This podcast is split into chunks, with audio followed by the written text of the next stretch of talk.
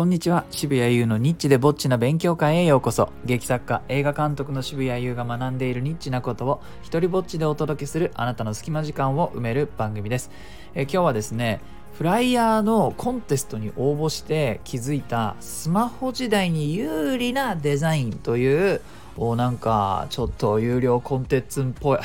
言えてねコンテンツって何ですか？コンテンツっぽい、えー、お話をさせてください。というのはですね最近あのフライヤーのコンテストに応募したわけですよ。このタイトル通り。あのどんなコンテストかというと、まあ、映画とか舞台のチラシがですね、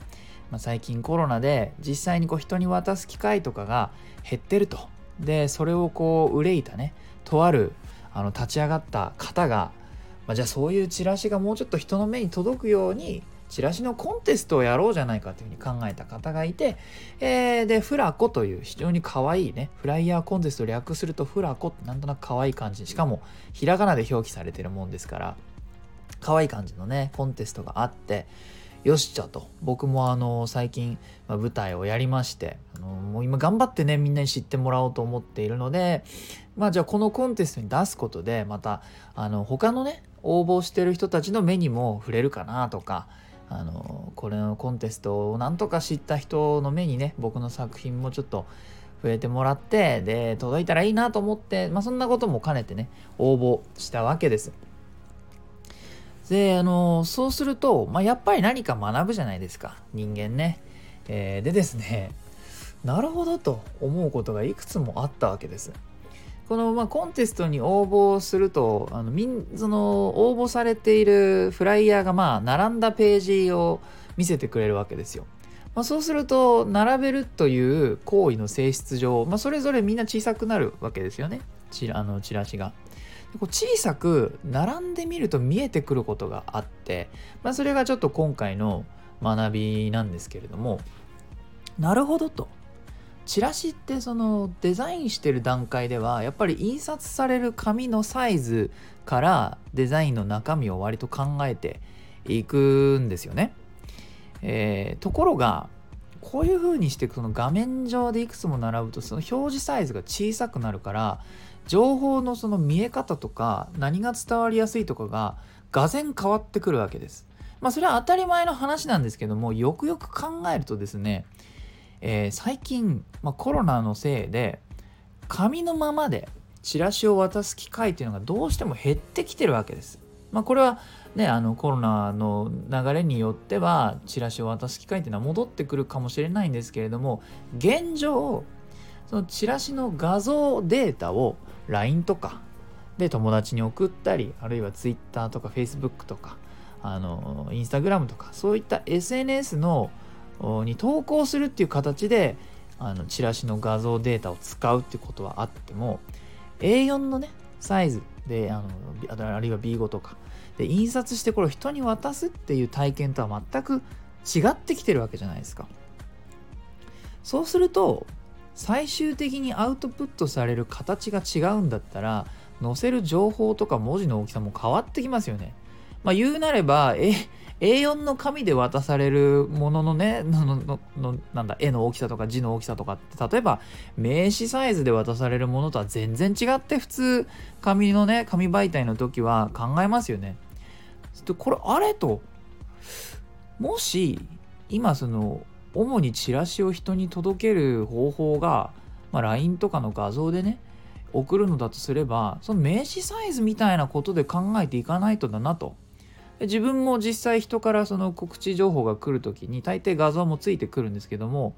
まあ、やっぱりその自分の iPhone とかのサイズで見ることがほとんどですよね。そうすると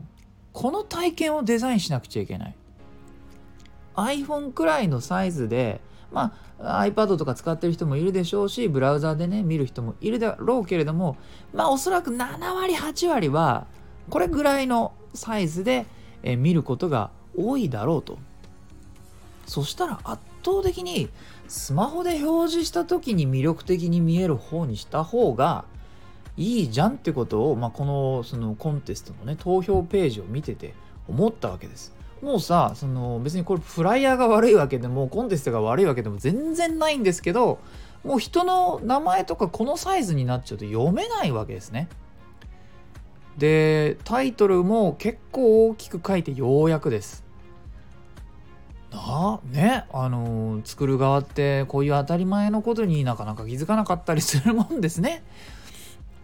だからまあ気づいたこと言うとちょっと繰り返しになっちゃいますけれどもデザインがねごちゃごちゃしてるとかタイトルが小さいとかっていうだけでも見づらくてその作品の印象っていうのはもうその時点でちょっと悪いというかなんで俺が頑張んなきゃいけないんだみたいな風な気持ちになるわけですよね。そのスマホの中でじゃあ画像をタップしましたと。で開いてもちっちゃいからなんか自分でこう拡大してね人の名前とかそのタイトルを見つけなきゃいけなかった場合もうなんとなくそこまで頑張る人ってあんまりいないんじゃないかっていう気がしません？人間だって YouTube の広告の5秒待つのだってなんか長えなとか思うくらい基本怠惰な生き物じゃないですか。あとね、まあ、このコンテストの投票ページ見てて気づいたのはあのググループ名その団体名とあの作品のタイトルが同じようなサイズで書かれていると、まあ、どっちがどっちか分かんないっていうことも起きますよね。でまたあの例えば劇団名だったら劇団って書いてあったらそれ分かるんだけどもそれが書いてなくてどっちもなんとなくタイトルっぽく見えたりすると分かんないなんてことが起きてます。そうなってくるとじゃあこのコロナの時代あるいはそのスマホに、えー、そういうチラシを送るのがメインとなってくる時代においてどうデザインしていったらいいのかっていう話になってくるわけじゃないですか。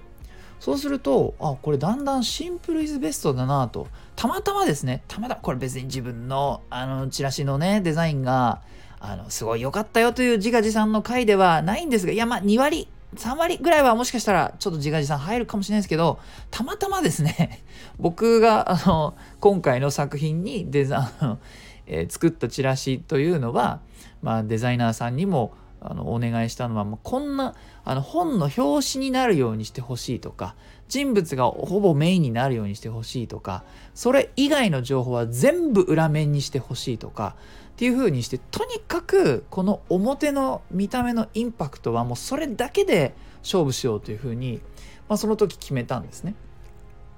でそれで、えーと結果的にね小さくしても